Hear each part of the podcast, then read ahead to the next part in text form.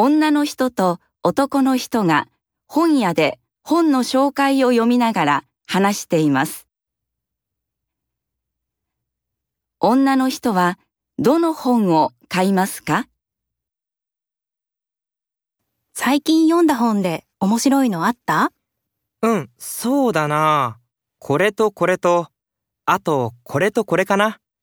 おすすめだよ。この家族の話は本当に面白くて笑いながら読んだよ。へえ、面白い話、いいね。